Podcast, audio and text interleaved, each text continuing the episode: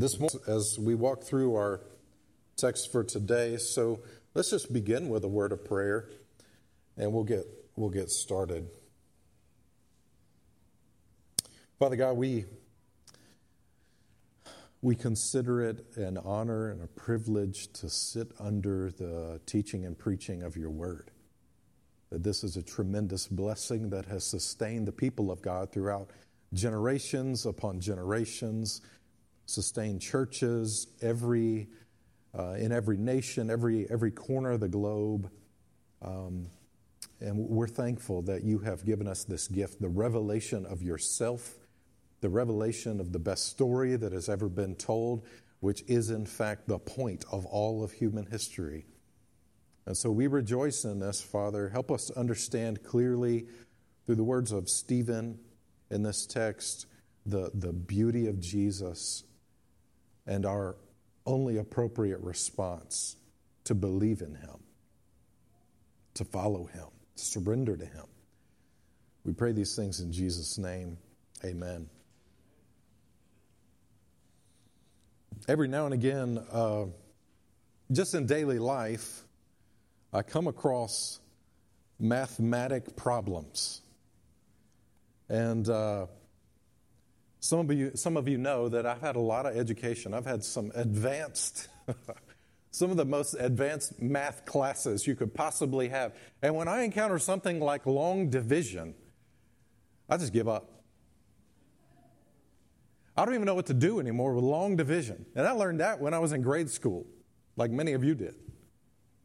I encounter these problems, but I'm not willing to go back and like file through information. I'd rather just use my calculator, and that's what I do. Thankfully, when it comes to the Word of God, we don't have to feel that way. When I ask you to recall what you've learned about the history of the people of God, the history of redemption, the accounts from Scripture, it's not like, oh, I'm so happy to be done with all that. No, we get to respond and say, man, look again at the, the beauty of God's story. See this, I never saw this before. And we, like the scribe that digs deeper, we find newer and better treasures in the Word. And that's what we get to do a little bit more today in Stephen's speech. Acts chapter 7, we're going to be walking through a large portion of the speech today, verses uh, 17 through 50. 17 through 50. And we're going to be covering a lot of ground. So I'm hoping that uh, you'll be able to listen and then signals will sort of uh, pop off in your mind about your Bible knowledge. And you can fill in the gaps that may come through my preaching today. I'm not a storyteller. I don't like, uh, particularly, like preaching illustration, uh, uh, narrative, excuse me, narrative type passages uh, it's, it's uncomfortable for me. So I'm hoping that your knowledge, your prior knowledge, will help you today. And if you don't have much prior knowledge, then today all you need to do is listen about Jesus, okay? We're going to get to the gospel, which is the most important thing. We've been walking through Stephen's speech so far. We've seen Abraham, we've seen that promise, really the promise of all promises, uh, that there would be this nation created through his seed, offspring, singular. We learn that that is the Lord Jesus Christ. We walk through the, the history of Joseph very briefly through the words of Stephen.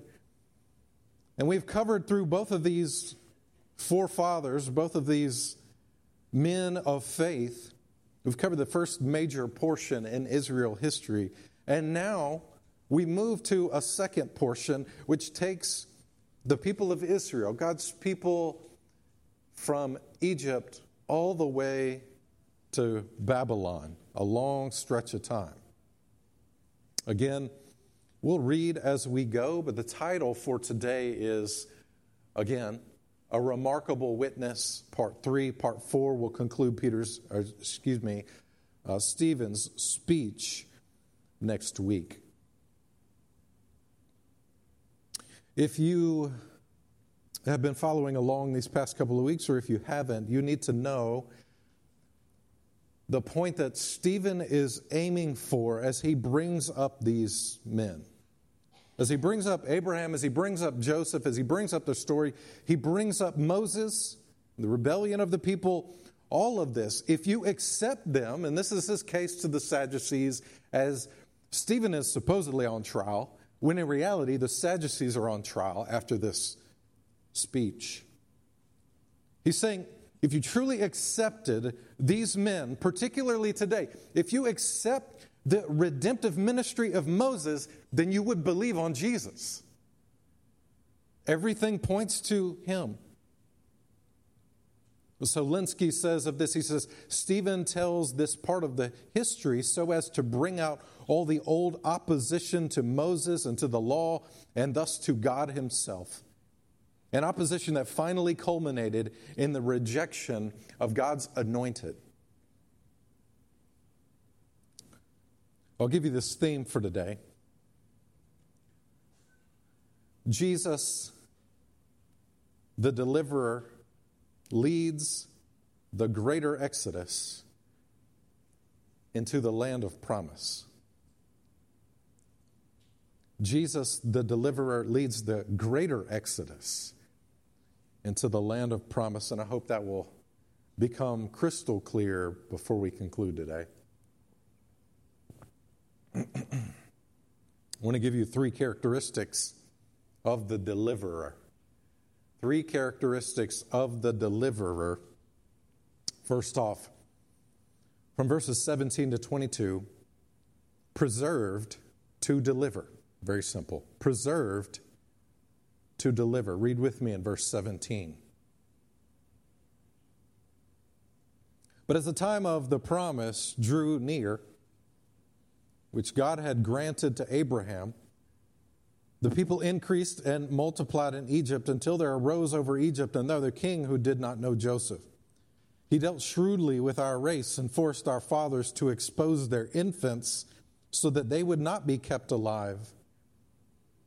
At this time, Moses was born, and he was beautiful in God's sight. And he was brought up for three months in his father's house. And when he was exposed, Pharaoh's daughter adopted him and brought him up as her own son. And Moses was instructed in all the wisdom of the Egyptians, and he was mighty in his words and deeds. Preserved to deliver. We could say that God is the one who preserved this deliverer. Now, you, you may know the story well. Just recall these things. The people are growing, they're becoming more than what Pharaoh wants to handle. You know, they've been there for over 400 years, and now it's become, for the Egyptians, a matter of threat. Like if they wanted to, then they could cause a lot of problems for us. And so the Pharaoh there, who did not know Joseph, this is a, a quotation from the history, he did not know Joseph, so he wasn't going to maintain all of the relations that had happened the previous hundreds of years. And you remember what happened? Pharaoh ordered to, to limit the impact of the people of Israel. In the land of Egypt, he ordered that all the newborn sons would be murdered. All the newborn boys would be murdered. And so we learn from Stephen's recollection of this God was with Moses. God was with him.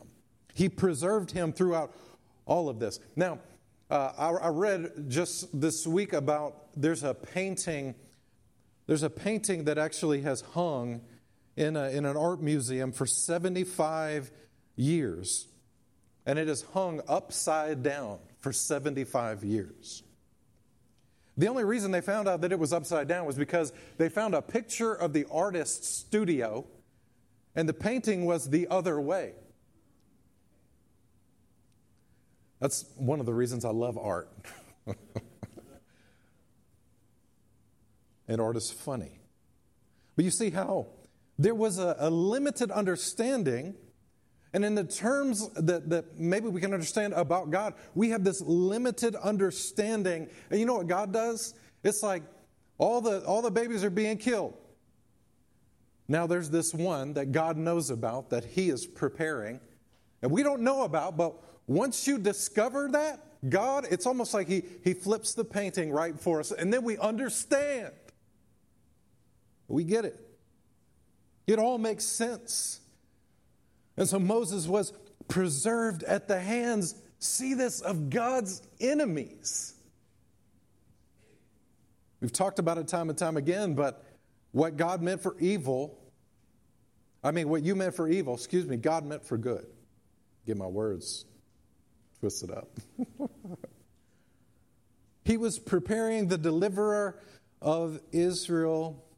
And again, Lenski here says, we have another type of Jesus. Remember, Joseph was a type of Christ. He says, we have another type of Jesus who also nearly perished as a babe, who also was saved even in Egypt, and who became a deliverer, yet one who was far greater than his type, Moses.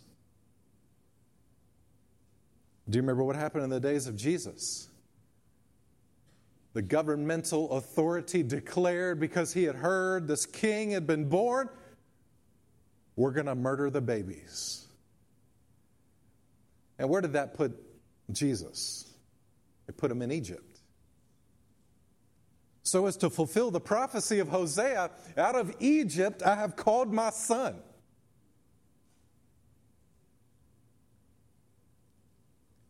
Just as God preserved Moses to deliver the people from Egypt, God brought forth and preserved Jesus who would carry out the greater exodus. Preserve to deliver. That's the first characteristic. Second characteristic that we see rejected by his own. Rejected by his own. Read with me verse 23. When he was 40 years old, it came into his heart to visit his brothers, the children of Israel. And seeing one of them being wronged, he defended the oppressed man and avenged him by striking down the Egyptian. He supposed that his brothers would understand that God was giving them salvation by his hand, but they did not understand. And on the following day, he appeared to them as they were quarreling and tried to reconcile them, saying, Men, you are brothers. Why do you wrong each other? But the man who was wronging his neighbor thrust him aside, saying, Who made you a ruler and a judge over us? Do you want to kill me as you killed the Egyptian yesterday? At this retort, Moses fled and became an exile in the land of Midian, where he became the father of two sons. Again, tap into your history. Though raised in Egypt, he never became an Egyptian. He maintained this very important tie with his people, Israel. He was always concerned for them. And then we see this visit. We don't know what drove him to visit, other than the fact that, as it says here, he had it in his heart.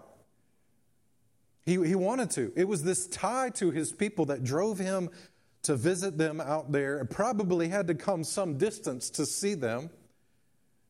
And then we see this unfortunate event, this unfortunate situation where his brother is being oppressed, and then he attacks the Egyptian, kills the Egyptian. And then at this point, you could imagine that it is, it is firmly uh, settling into his mind that he could be the one that brings about the salvation of his people. And when he addresses the two that are quarreling, he comes to them, he didn't take a side. It was, it was, it was purely mediatorial. He wanted to help sincerely, but they rejected him. Who are you? You don't have authority over us. And then we see he spent these years, these following years in Midian. Those two events are recorded for us and they're brought up by Stephen to show how they were so monumental in the life of Moses. You could imagine being on one hand in this situation, on the one hand, he comes to the defense of his fellow Israelite Maybe, maybe he could be the catalyst that moves him to lead the people out of Egypt. And on the other hand, his loving concern for his brothers in conflict was completely misconstrued, misunderstood, and it undoubtedly crushed his resolve to lead. And so he left. What it did for the people was extend their slavery another 40 years. But it also gave Moses 40 years to be prepared by God. Now, if you're doing math, we're looking at Moses at about 80 years old here.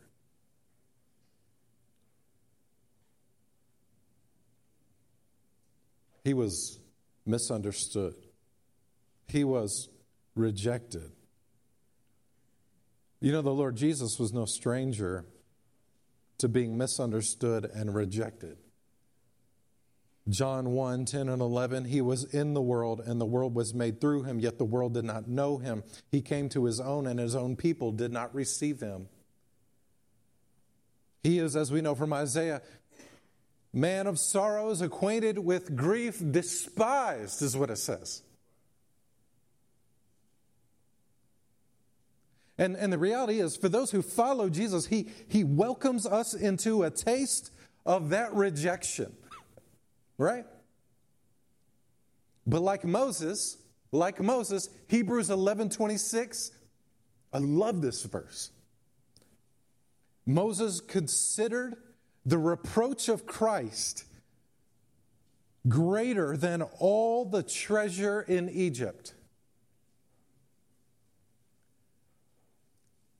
So maybe we could respond like Moses and say, hey, let's let go of our earthly treasure, whatever you're hanging on to, and lay hold of the treasure that is the treasure of heaven itself, the apple of the Father's eye, the Son from eternity, incarnate, obedient, crucified, and resurrected.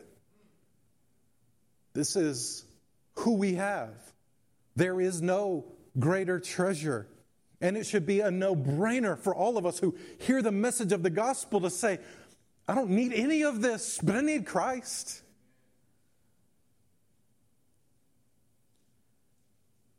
And so we get that hint of this is what it means, like Moses. I don't mind being rejected, as he learned, I don't mind being rejected, but let me have this treasure. Let me have this treasure. Preserved to deliver. Secondly, rejected by his own.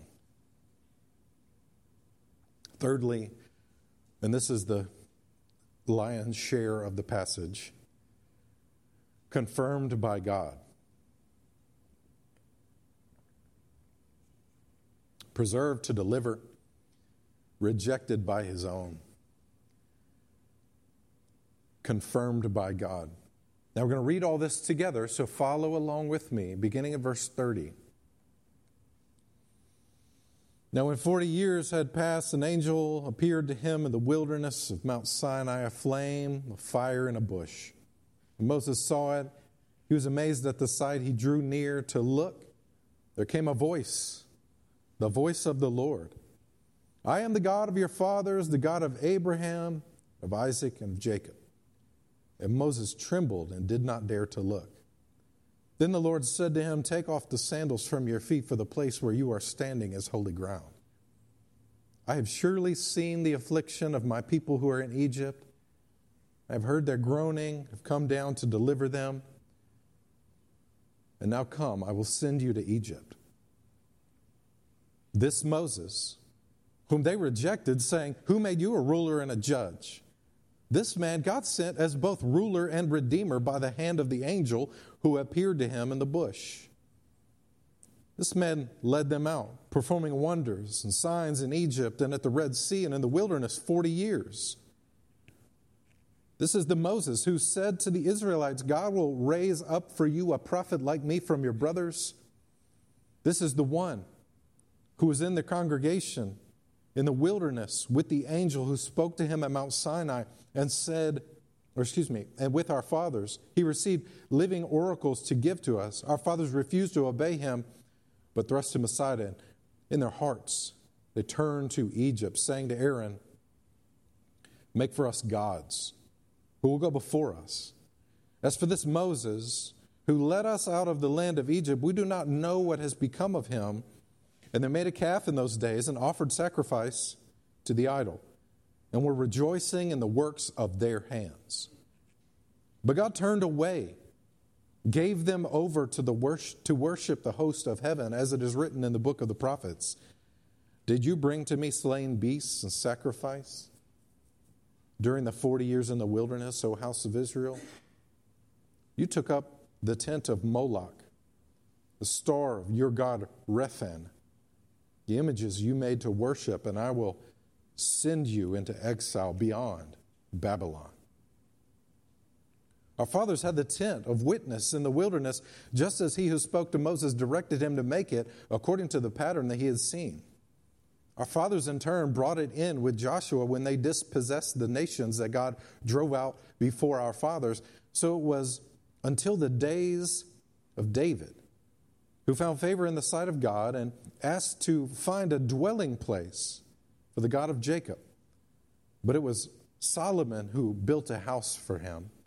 Yet the Most High does not dwell in houses made by hands, as the prophet says. Heaven is my throne, and the earth is my footstool. What kind of house will you build for me, says the Lord? Or what is the place of my rest?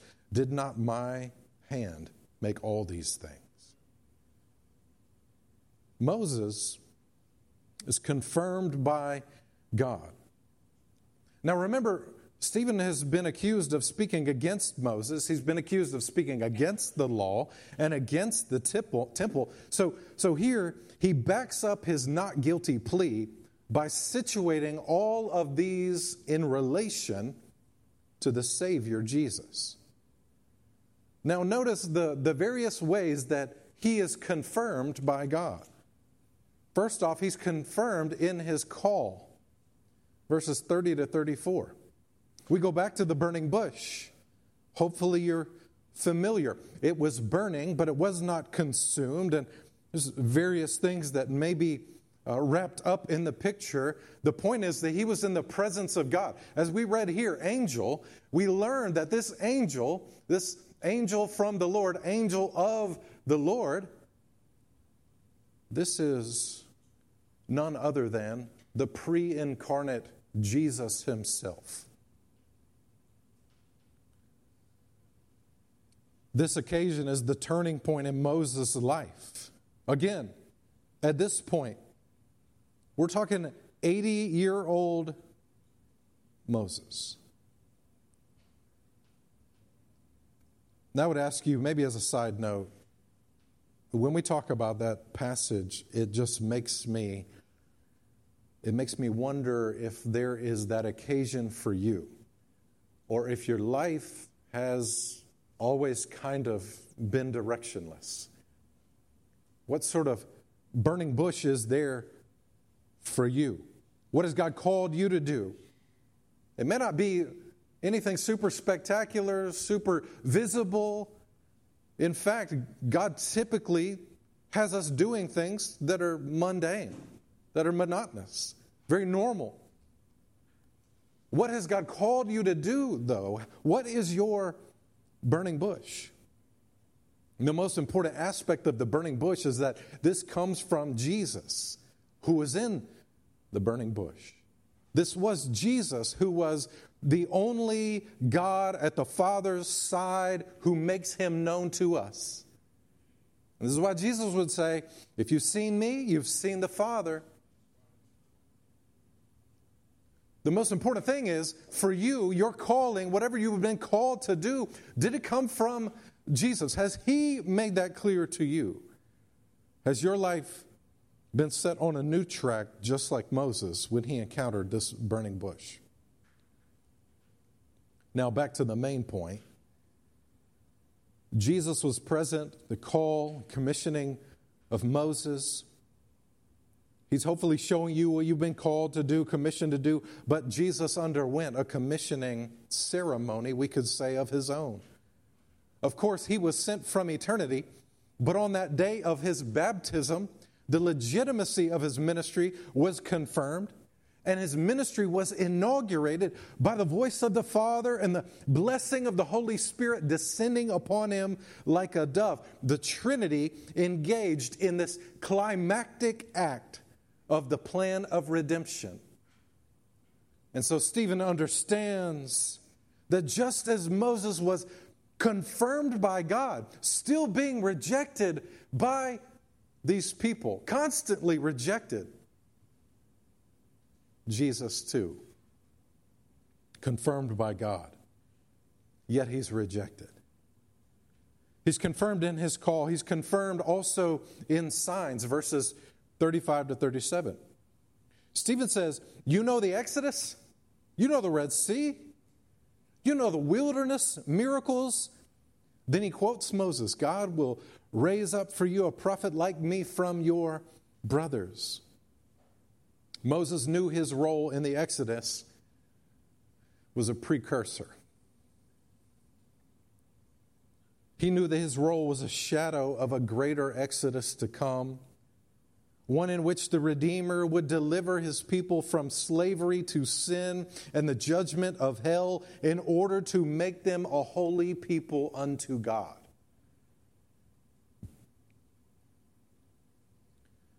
And do you remember what happened at the Transfiguration? This is also one of my, my favorites. Do you remember what happened at the Transfiguration? Luke's account of the Transfiguration. There appeared with him Moses and Elijah, the law and the prophets, which is a testimony to Jesus. What did he say, Luke 24, Road to Emmaus? It's all about me. And he showed them from all the law and the prophets, it was all about him. And so when that transfiguration happened, Luke records a peculiar word. Now, some of your versions may use the word departure, and that's sufficient. But it says that when Moses and Elijah appeared at the transfiguration with Jesus, that Moses was actually talking to Jesus about the departure. You look at your Greek word, that's Exodus. He was talking with Jesus about the Exodus that was to come. So, picture this with me. Moses only recounts the Exodus that he led as a foreshadowing, a precursor, a type of what was to come, a greater exodus where all the people who are redeemed by the blood of Jesus are rescued forever from sin, rescued forever from slavery, rescued forever for freedom. I love, I love the fact that we can look at those words and see a little bit about that conversation.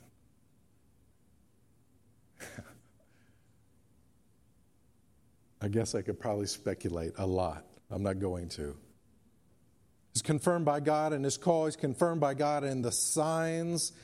And let's review just a little bit, right? They, they saw the sea part. In the wilderness, they received the manna from heaven. They got the water from the rock. You remember when he struck the rock. But then the next time he was instructed, you don't strike it this time, you speak to it. And they got the water from the rock. And then, really, to conclude and, and what is such a wonderful climax to the, the whole idea of the wilderness wandering. When Moses lifted up the bronze serpent after everybody had been bitten by the snakes, they were going to die. All they had to do was look to him. All they had to do was look at what Moses was doing, lifting up the bronze serpent, and they would be healed.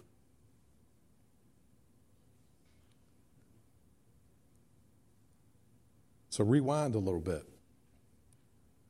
See the parting of the sea they were saved through the water. Paul writes to the Corinthians and he says, they were all baptized into Moses. They were baptized into Moses. You know what that means?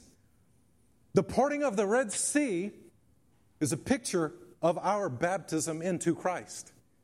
And so when you go into that water and you come up baptized into the Lord Jesus, it's a picture.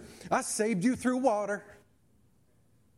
They received the manna from heaven. And what does Jesus say? Hey, your forefathers, they got the manna from heaven. But you know what? I'm the bread of life. They got the water from the rock when it was struck. And Jesus is the one who received the, the blow of death one time, never to be done again. One time, one sacrifice, once for all. So when they came to the rock again and they needed water, and God said, just speak to it this time. And then Moses struck it out of anger. He was prevented from the promised land for his disobedience. And God said, I just told you to speak to it. Look at this, folks. Jesus died once. He rose again, and now we come to Him, our mediator before God. And we speak to Him. We know Him. We commune with Him. We worship Him. And then, just as that bronze serpent was lifted up in the wilderness, and all who looked were saved. They were healed. John 3:14 Jesus to Nicodemus so the son of man must be lifted up and all who believe on him will have eternal life. Look, we see what's going on in the call we see what's going on. The signs are confirmed by God. All of these things are confirming Jesus is the Savior, He is the Messiah. And then He brings us to the law. He brings us to the law, verses 38 through 43. Call signs law. The law confirms. Moses was the one, Stephen says, that received the living oracles. There's a reference to, to Sinai, as he says, and these living oracles are a reference to the giving of the law. So uh, uh, Moses becomes a mediator of sorts in those days for the people.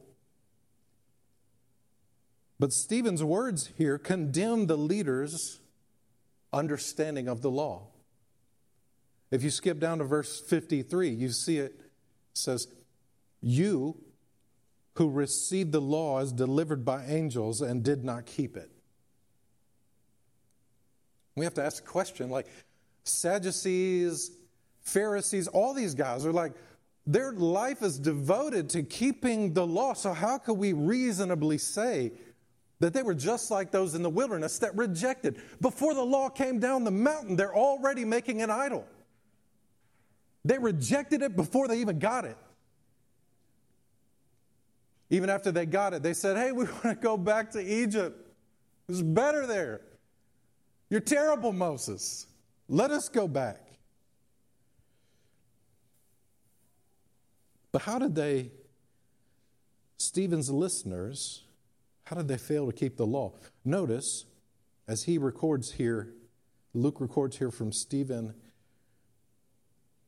the people in the wilderness refused Moses. They turned to Egypt, they created an idol.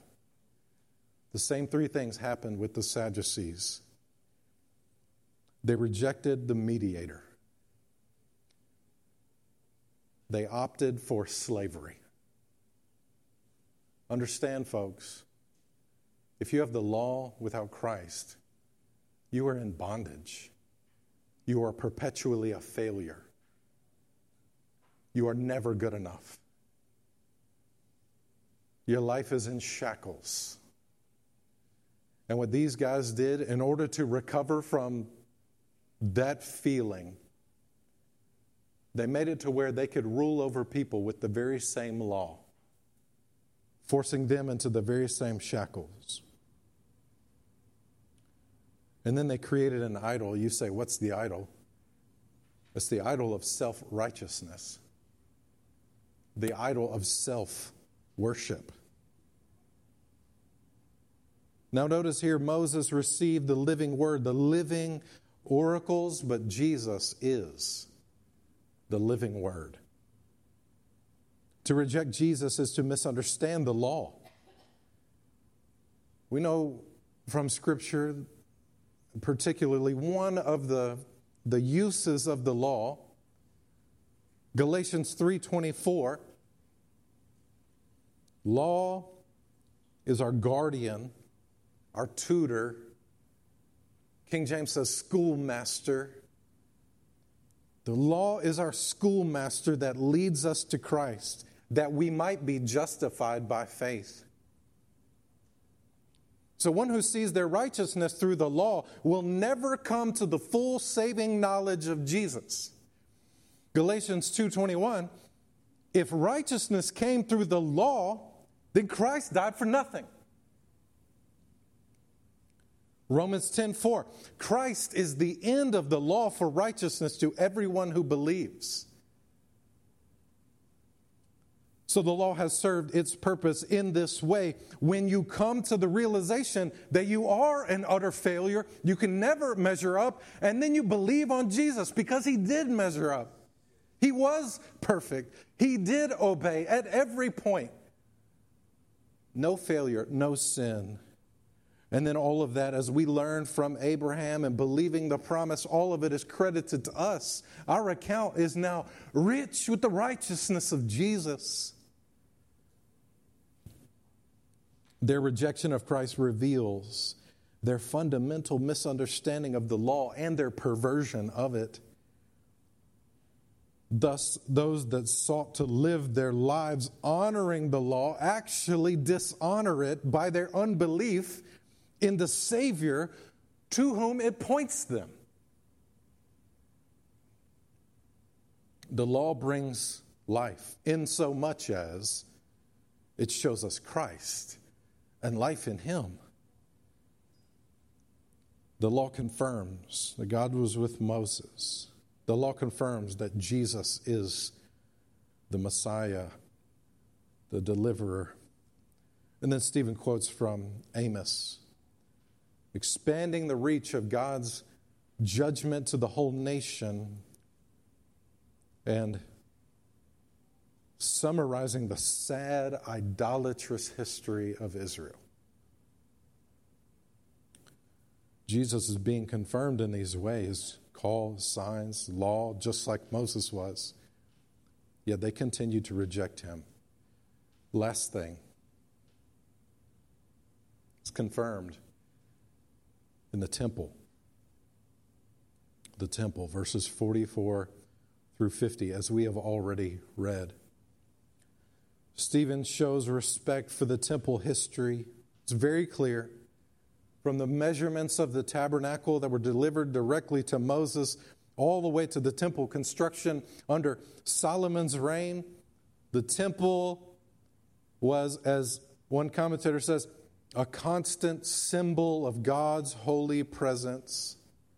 But you notice how Stephen only refers here to Solomon's temple. And I think this may be sort of a diplomatic way of bringing up the temple because they know temple history better than anybody. But he brings up Solomon's temple, which was destroyed. And it was later rebuilt and destroyed again. And then the temple they had in their day was built by Herod, who was not even a true Jew. All of these things would have been circling in their minds. And that temple that they knew would be destroyed in 70 AD. Here's the point. Hear me. Here's the point God's presence is not dependent on a structure.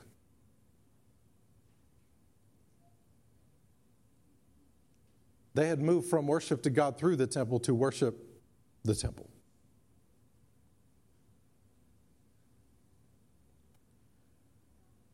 The Most High Stephen says, does not dwell in houses made by human hands.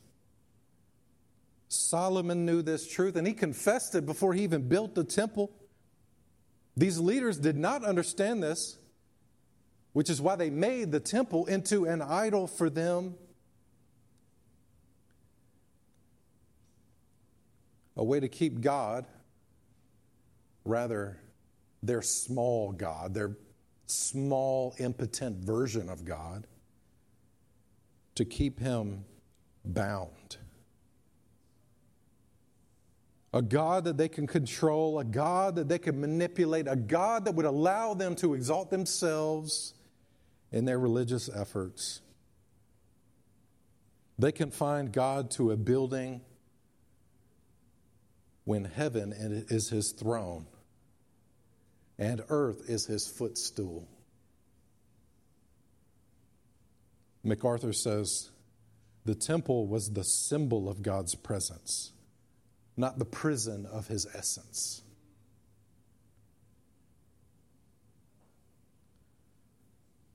We're starting to circle back to the things that we uh, encountered with Abraham no land, no, no seed, no, no son, no, no nothing.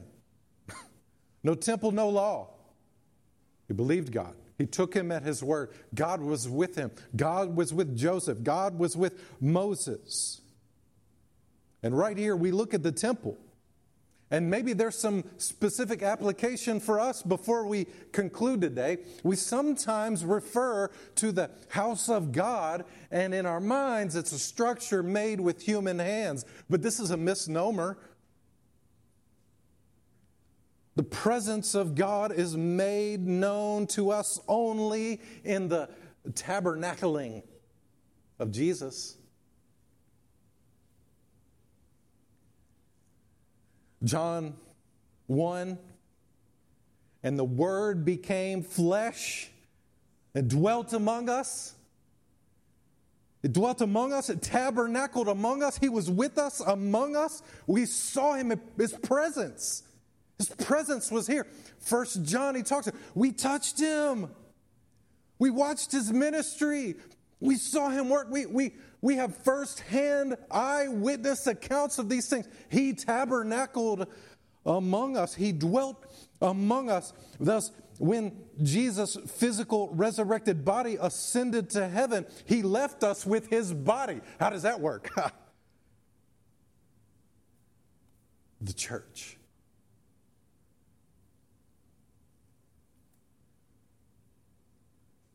he left us with his body, which is, according to the New Testament, and I wish we could just study this for, for a few more hours, right?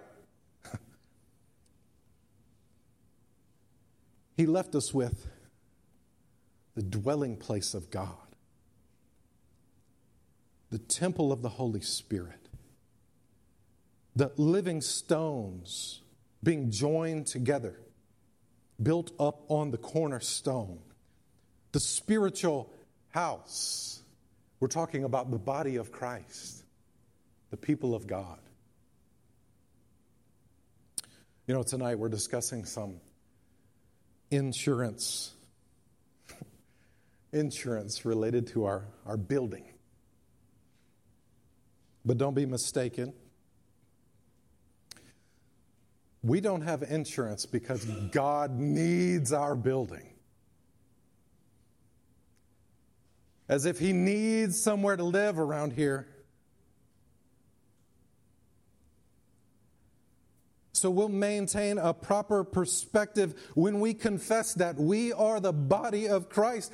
Building or no building, insurance or no insurance, Christ as head, empowered by the Holy Spirit, bringing glory to God as we fulfill the mission that He's given to us. And Stephen understood this. And so he propagated the gospel for the good of the church. And the church was catalyzed by his bold witness. So much so that we get his speech and his stoning as an entire chapter in the history of the church. Consider that brothers and sisters, concluding, bring this all together. Stephen built this case in order to make a remarkable statement, a remarkable witness to his audience. His summary, as we're going to see a little bit next week, everything in our history points to the righteous one whom you have now betrayed and murdered. Jesus is the one preserved in order to bring redemption.